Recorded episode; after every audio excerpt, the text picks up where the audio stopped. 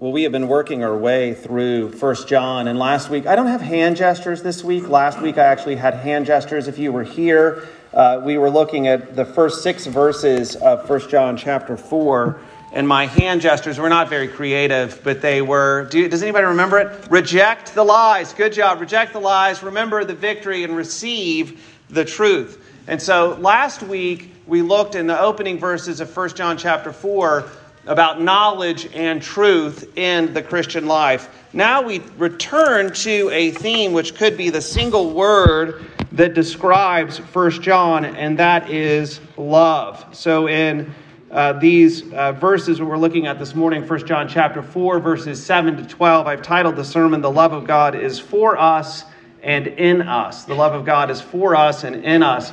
But before I begin the passage, uh, read the passage, I want to begin with a story about Ross Andrew McGinnis. Ross Andrew McGinnis was born and raised in Pennsylvania, and when he was in kindergarten, his teacher asked him, What do you want to be?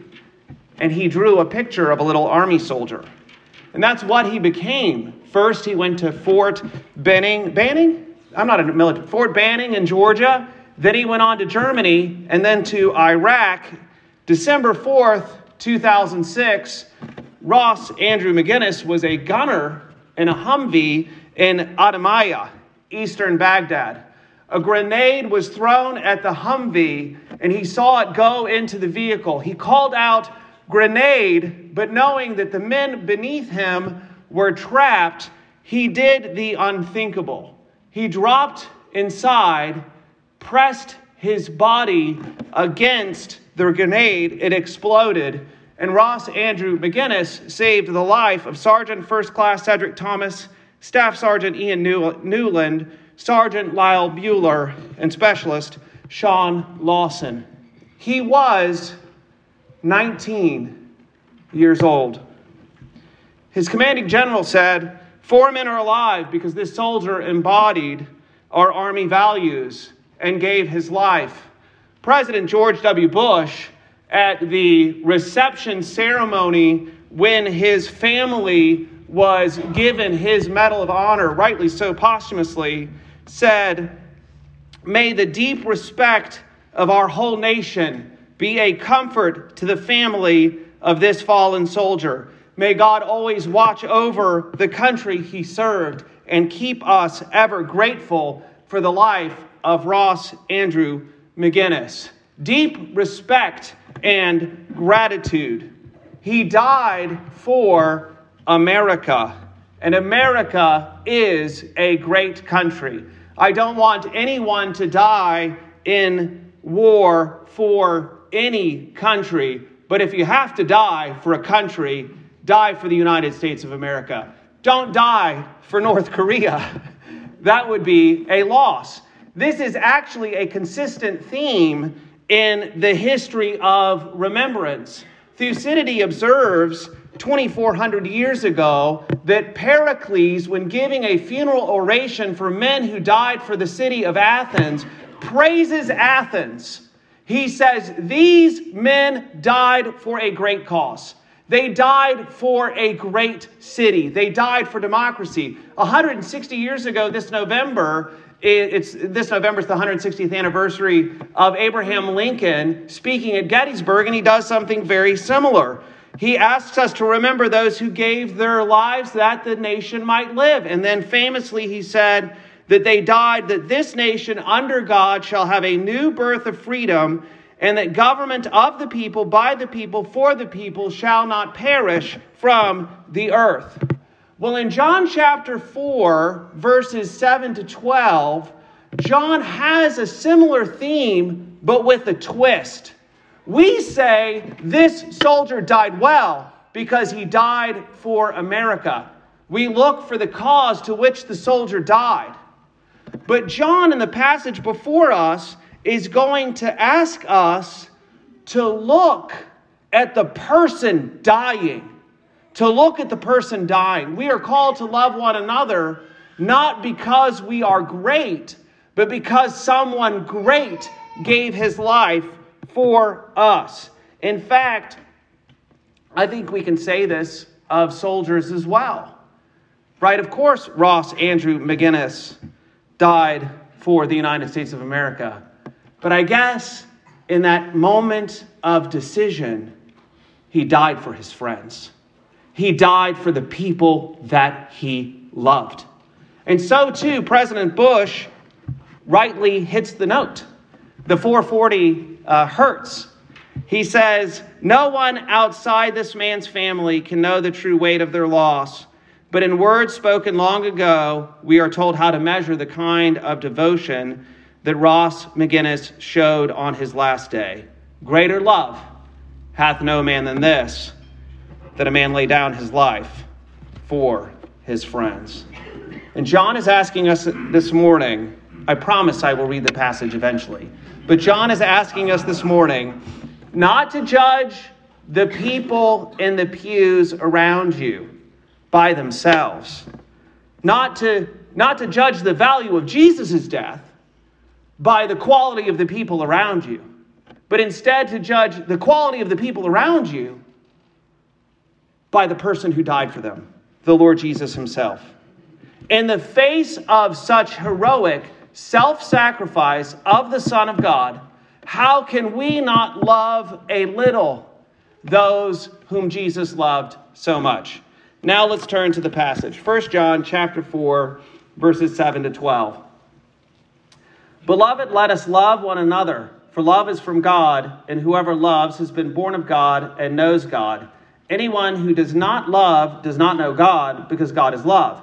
In this, the love of God was made manifest among us, that God sent his only Son into the world so that we might live through him. And this is love, not that we've loved God, but that he loved us and sent his Son to be the propitiation for our sins. Beloved, if God so loved us, we also ought to love one another. No one has ever seen God. If we love one another, God abides in us, and his love is perfected in us. May his love be perfected in us this morning as we consider this passage. We'll do so under three headings. Hopefully, they're up there for you. Uh, first, we're going to look at the demand of love in verses 7 to 8. And then the next two verses, we'll look at the display of love. And then finally, in the last two verses, we'll look at the development of love. So, demand, display, and development of love. If you want the sermon in a sentence, I think you can say that we, uh, love is developed in us so that we can meet love's demand by following in the footsteps of the one who displayed love for his people. All right, demand of love. Notice right here at the start in verse 7 that he says, beloved. So he actually is going to exhort us to love, but he's demonstrating by his address that he loves us, that he loves the recipients of this letter. So we must love one another. We must love those for whom, you know, who is the one another? Sometimes we gloss over this.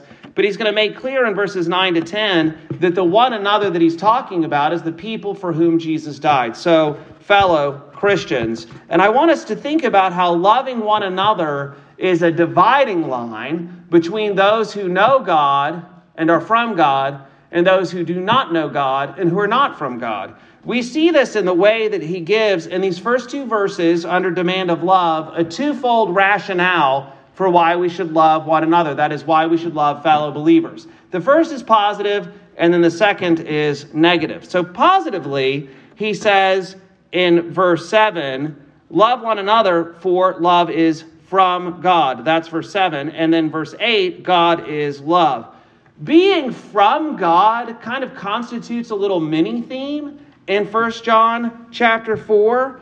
You see it in verse 1, 2, 3, 4, and 6. and this is this is verse 7. So if you if you look at your Bibles, if you have them, or I'll just read out the little points. Uh, verse uh, 1 of chapter 4, you test whether spirits are from God. Verse 2, by this you know the Spirit of God.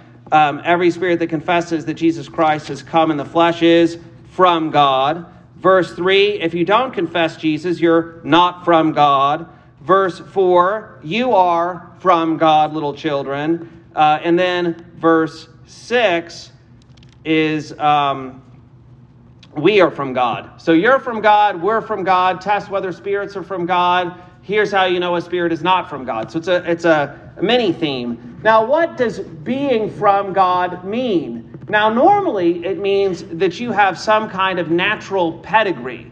Like if you are from this family, then you were born into that family. But we know that such is not the case. We know that we have been adopted, that we are from God, but there's serious problems, which we'll get to in a moment, about our relationship with God. This is why John has to say that Jesus was a propitiation, a sin bearing sacrifice for us, precisely because we do not naturally belong to God. Instead, we are his enemies.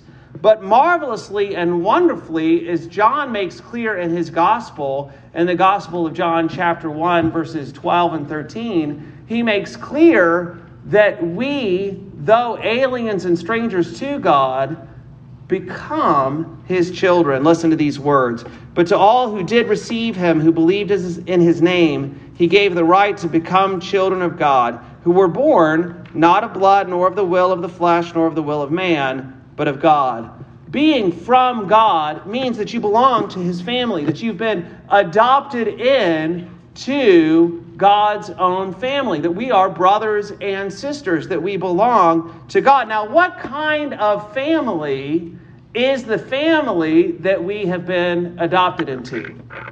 Well, it's a family of love. It's a family of love because God is love, verse 8. And because God is love, love characterizes his family. Jonathan Edwards, the great uh, New England preacher in the 18th century, my favorite sermon that I've ever read by him is Heaven is a World of Love. It's a reflection, a meditation on 1 Corinthians chapter 13. And in this meditation, this sermon on 1 Corinthians 13, Jonathan Edwards unsurprisingly appeals to 1 John chapter 4 verse 8, God is love, to advance his claim that heaven is a world of love. Listen to this. And this renders heaven a world of love, for God is the fountain of love, as the sun is the fountain of light. And therefore the glorious presence of God in heaven fills heaven with love. As the sun, placed in the midst of the visible heavens in a clear day, fills the world with light. The apostle tells us that God is love, and therefore, seeing he is an infinite being, it follows that he is an infinite fountain of love. Seeing he is an all-sufficient being, it follows that he is a full he is full and overflowing and inexhaustible fountain of love.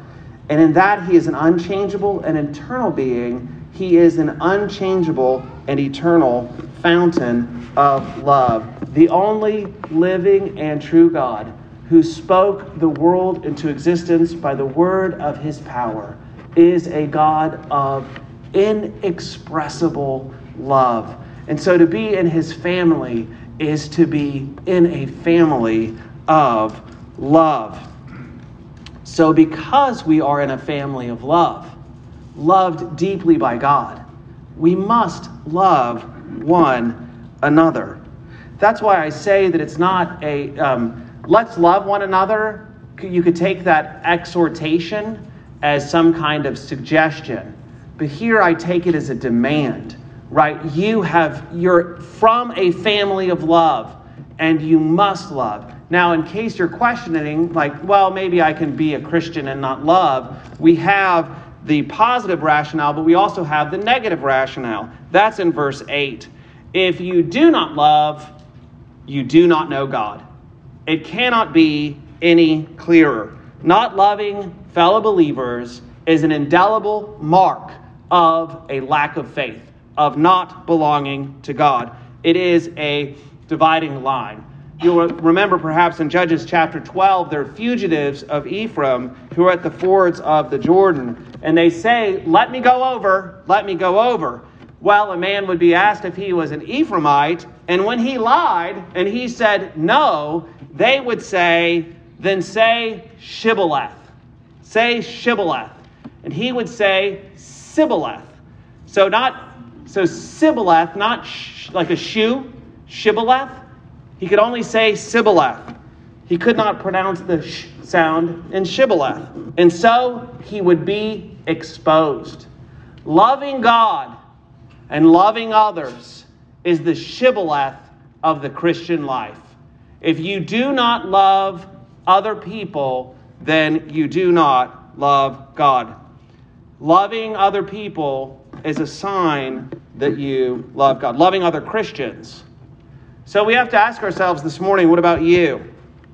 Do you speak the language of love, or do you claim to love Jesus but despise those who follow Jesus? Some of us may have to say this morning that our long standing bitterness towards Christians is a mark of unbelief. Others of us may have a haughty or a disagreeable spirit, and so we have to repent of not loving others in that way. And then finally, hopefully, there's some of us who just rejoice in love, who delight to be reminded that they should love fellow believers. Whatever is appropriate for you this morning in your own heart to respond to the demand of love, I encourage you to do it. So that's the first point, the demand of love. The second is the display of love in verses 9 and 10. This, the display of love. Now, sometimes that people talk about love, and by love, I love something, they mean that something is an object for my own personal pleasure. People talk about how I love sports. People even talk about things that are killing them, like I love cigarettes. You know, people say this sort of thing, and is this the kind of love that we're talking about here? No, obviously not, for two reasons. First, we can't, we can't water down the appeal to love one another. As Jesus says in Matthew chapter 5, if you love those who love you, what reward do you have? Do not even the tax collectors do the same? I mean, how convenient would it be if John was simply saying, hey, love the people who like and like you back? That's not what he's saying here. But secondly, and this is why we call this, this is why I've called this heading the display of love, is that the example that he gives of love is not somebody who loved uh, somebody who loved him back, but someone who gave the ultimate sacrifice not for a friend, but for an enemy, namely the sacrifice of the Lord Jesus. Now, instead of trying to uh, make us feel uh, discouraged or downcast, reflecting on the cross, he wants, I think, us to be greatly encouraged.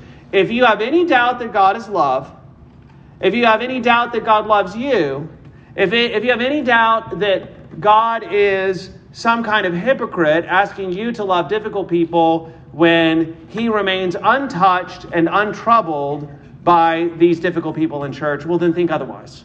Look to the cross of Christ. There is a display of love, verse 9. This love was made manifest among us manifest among us. You can look to the cross of Christ and you can see the Son of God bearing your sin, and you know Jesus loves me. Now, let's be very clear. This is a display of love, but it is not a mere display of love. If sacrifice, if self sacrifice is a mere display of love, then it's more a tragedy than a triumph. I say this gently, very gently. There are, there are soldiers who receive the Medal of Honor trying to save someone. But both the soldier and the person he's trying to save die. It's still a heroic act. It's still a heroic act. It's still a display of love, but it does not achieve its objective. And John wants us to know that the death of Jesus is not like that. It is a display of love, but he rescues his bride, the church. It's a display of love, but it's a display of love that is effective. How do we know this? Because he appeals specifically to a very technical word, propitiation. Verse 10 and this is love, not that we have loved God, but that He loved us and sent His Son to be the propitiation for our sins. That is to say, the death of Jesus did real work. What does propitiation mean? It means that Christ on the cross satisfied the wrath of God against us for the just wrath of God against us for our sins, and that he was punished in our place. So we are not punished, but we are set free. He died, and we live. He suffered, and we flourish. He was humiliated, but we are exalted. As Isaiah 53 says, he was, he was pierced for our transgressions. He was crushed for our iniquities. Upon him was the chastisement that brought us peace, and with his wounds we are healed. Ross Andrew McGinnis knew what he was doing when he threw himself upon a grenade. Make no doubt about it. The Lord Jesus Christ knew all the more what was required of him when he was born of a Virgin Mary, and he set his face towards Jerusalem, towards the cross. John makes this clear. Verse 9 God sent his Son that we might live through him. And verse 10 His Son was the propitiation for our sin.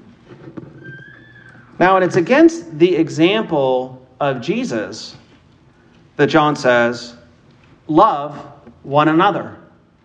Do not disapprove of those for whom Christ gave everything. Jesus paid it all. And Jesus' display of love is a helpful tool for us to think about how we can love each other and sacrifice for one another, even while we disapprove of what the other person's doing.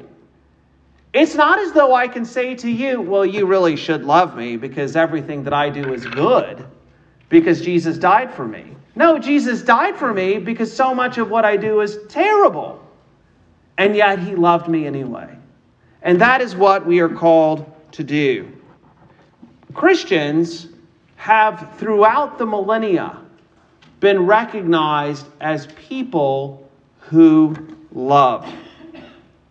In the second century, in about 197 AD, Tertullian, who scholars think was probably converted two or three years before he wrote the Apology. He was a pagan and he became a Christian. And he reflects on pagan attitudes, which he probably recently shared about Christians. But it's very telling.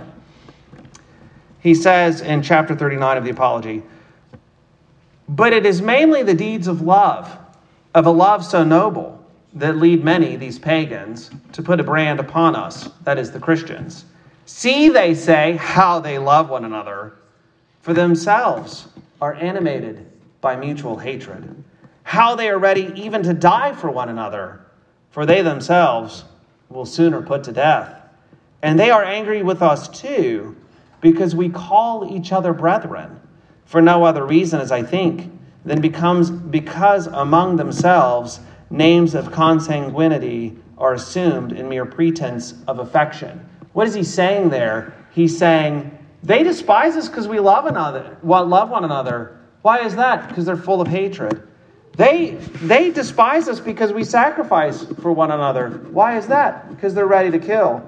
They hate the fact that we call each other brother and sister and father and mother. Well, why is that? Because they would only do so to deceive and manipulate people. But they recognize in us that when we say it, we really mean it.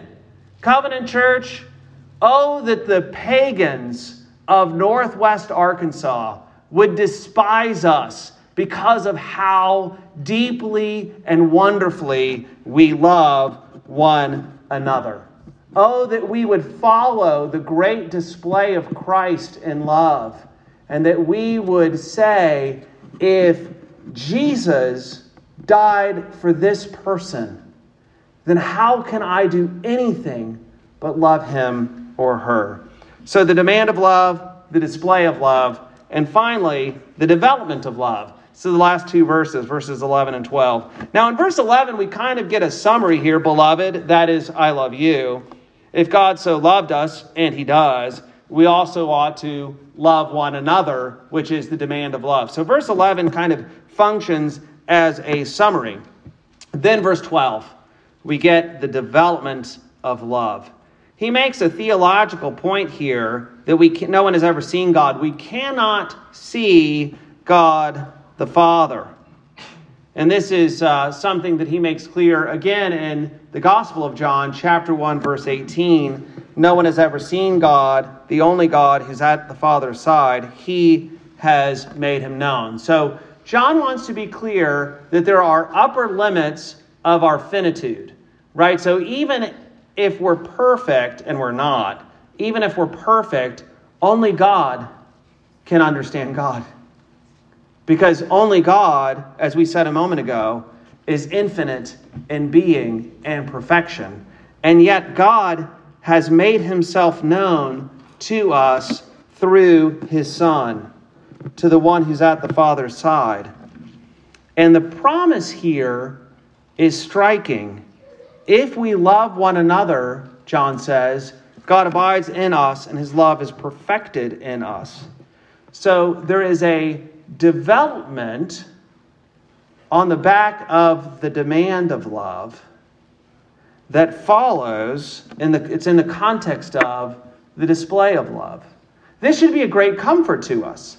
If I, I, can you imagine me as a soldier? It would our country would lose every war. But um, if I was a soldier and somebody said, "Jay, all you have to do is be George Washington,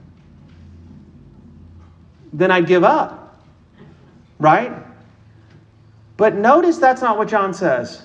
John says their display of the love of God, which we cannot be called to imitate because Jesus died for our sins, the sinless one died for our sins. So it is a display of love that we're called to imitate in some way, but it's not as though I can be Jesus to any one of you. I need we all need Jesus. But there's a promise that the love of Christ is so going to work in me and in you that we can actually follow in the demand of love that the display of love brings. Let's think about how this would happen. So, if you're concerned that, hey, I can't love people, well, the answer is that God the Holy Spirit works in you so that you can love people. Ezekiel chapter 36, verse 27. And I will put my spirit within you and cause you to walk in my statutes and be careful to obey my rules. We do not try to follow the demand of love on our own strength. That would be foolish. Instead, we pray for God the Holy Spirit to work powerfully in us. And in fact, in verse 11, we see a hint of that when he says, God abides in us, God the Holy Spirit dwells in us, and his love is perfected in us. Now, his love is perfected in us not because his love needs perfection, his perfect love needs no perfection, but because we need to be perfected by this perfect love. The splendor of sunlight is seen through the prism when the reflected light comes out and you see a beautiful rainbow. But the prism does not change the sunlight. The, the prism does not improve the sunlight. Instead, we see how spectacular the sunlight is because of the prism. So, too, his love remains perfect, even as it shines through us and out to other people. When Jesus touched lepers, he made the lepers clean. He did not become unclean by them. So too, the love of God changes, shapes, and transforms us so that we can love each other. So the demand of love is not a burden, it's a promise. Love one another and the love of God will work in you so that you can love one another. I'll finish here with a piece of history. And it, it involves a Polish man, so you'll see, you'll hear me try to pronounce something in Polish. Okay. Franciszek Giwiowniczek died on March 13th, 1995. He was 93 years old. So Giwiowniczek was 93 years old. For 53 and a half years, since August 1941, August, 19, August 14th, 1941, Gigovnicek expressed his thanks for the gift of life. He had been a Polish army sergeant in World War II, and he'd, beca- he'd been captured by the Gestapo and put in Auschwitz. And the Nazis believed, in the prison camp, believed that a single prisoner had escaped. And so, to just as a uh, cruel retribution for this supposed punishment, I don't even know if a single prisoner had escaped, but the Nazis thought one did. And so they said that they were going to choose 10 prisoners at random to be executed by starvation and dehydration. Gajowniczek was one of the 10 prisoners chosen. When he cried out because of his wife and his sons, an unmarried man, Maximilian Kolbe, who was a fellow prisoner, offered to take his place. The Nazis accepted, and Kolbe who stayed alive even after the other nine victims died, was executed by lethal injection. Transferred to another concentration camp, our Polish army sergeant stayed alive and remembered his fellow prisoners' ultimate sacrifice, saying in 1994, the year before he died, that so long as he has breath in his lungs, he would consider it his duty to tell people about the heroic act of love by Maximilian Kolbe. The Apostle John wants us to see that there is a greater heroic act of love than the many great acts of love by servicemen and women, by Maximilian Kolbe in a Nazi concentration camp. It is Jesus Christ the innocent one, the glorious Son of God, crucified between two thieves, not a mere spectacle, not a mere display, but a sacrifice for sins, not for his own sins, but for yours and for mine. And that kind of love is deeply transformative. The cross does real work. It displays God's love. It's a, a, profound demonstration of the love. But God the Holy Spirit works that same love into our hearts so we can love God and love one another. So let's do so. Let's love one another. Come back tonight and let's celebrate the Lord's Supper together. Tomorrow is Memorial Day. But we celebrate a memorial of the great heroic self sacrifice of the Lord Jesus Sunday to Sunday. So come back. Let's pray. Heavenly Father, we pray that you would work deep and abiding love in all our hearts for you and for each other, that we may love one another deeply. Lord, may we long to see people and to see ourselves grow in the grace, knowledge, and love of Jesus, in whose name we pray. Amen. Amen.